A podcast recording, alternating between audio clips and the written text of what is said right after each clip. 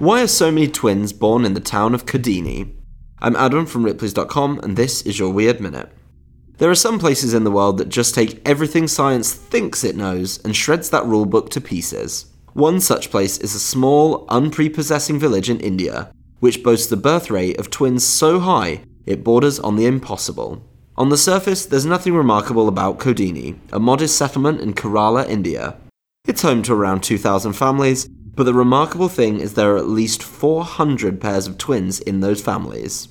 As a country, India has one of the lowest rates for pairs of twins born. The average is no higher than 9 per 1,000 births, but scientists have been unable to pinpoint a cause so far.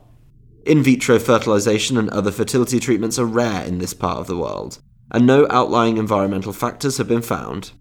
The only thing scientists know is that the phenomenon started about 70 years ago. For more strange stories, head to ripley's.com, rate the Weird Minute if you haven't already, and tune in tomorrow for another Minute of Odd.